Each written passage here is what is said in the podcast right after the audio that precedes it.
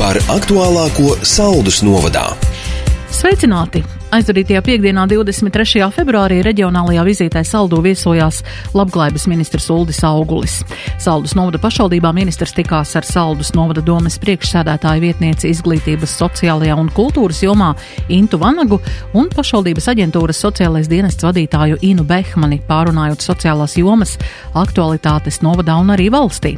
Ministrs apmeklēja arī daudz funkcionālo dienas centru Jumis, kur iepazinās ar deinstitucionalizācijas projektu ietvaru ietvaros izveidotajām specializētajām darbnīcām un tikās ar darbnīcu klientiem.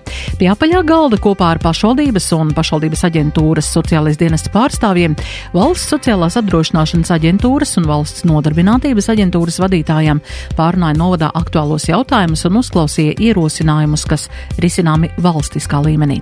Vizītes noslēgumā ministrs apmeklēja Saldus novada uzņēmumu Sijā Kanele Bekerē, kur tikās ar uzņēmuma ražošanas struktūra vienības vadītāju Inesi Vārnu, uzņēmumā ministrs apskatīja ražošanas cehu, iepazinās ar maizes un konditorijas ražošanas procesu, uzglabāšanu un eksporta ceļiem, kā arī novērtēja uzņēmuma attīstību un kvalitāti. No 1. marta saldus un brocēnu valsts un pašvaldības vienotajos klientu apkalpošanas centros iespējams saņemt konsultācijas un atbalstu gada ienākumu deklarācijas aizpildīšanā. Deklarācijas var iesniegt arī elektroniski vid.cds.gov.lv vai caur latvija.lv vietni. Saldus apkalpošanas centra Striķu ielā 3 un Brocēnu Lielcieceras ielā 3 um, klientu apkalpošanas centru darba laiks pirmdienās no 8 līdz 6 vakarā, otrdienās, trešdienās, ceturtdienās no 8 rītā līdz 5 vakarā, piekdienās no 8 līdz 4 pēcpusdienā. Tālruņi saziņai. Saldus klientu apkalpošanas centra tālruņi 63807 280 vai 66 954 brocēnu klientu apkalpošanas centra tālruņi 63807 300 vai 27 874 893. Gada ienākumu deklarāciju var iesniegt tie nodokļu maksātāji, kuri vēlas atgūt pārmaksāto iedzīvotāju ienākuma nodokli par attaisnotajiem izdevumiem. Gada ienākumu deklarāciju šajā gadā var iesniegt vai precizēt par trim iepriekšējiem gadiem. Par 23.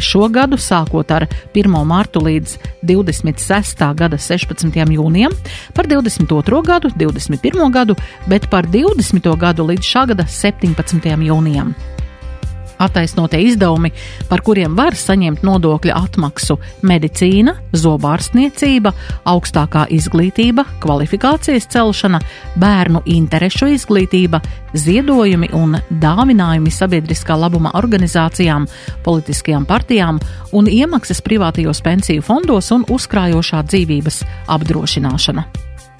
Šo ceturtdienu, 29. februārī, Saldus novada domes priekšsādātājs Māris Zusts aicina uz sarunu kursīšu pagasta iedzīvotājus un uzņēmējus, lai runātu par novada un pagasta aktualitātēm.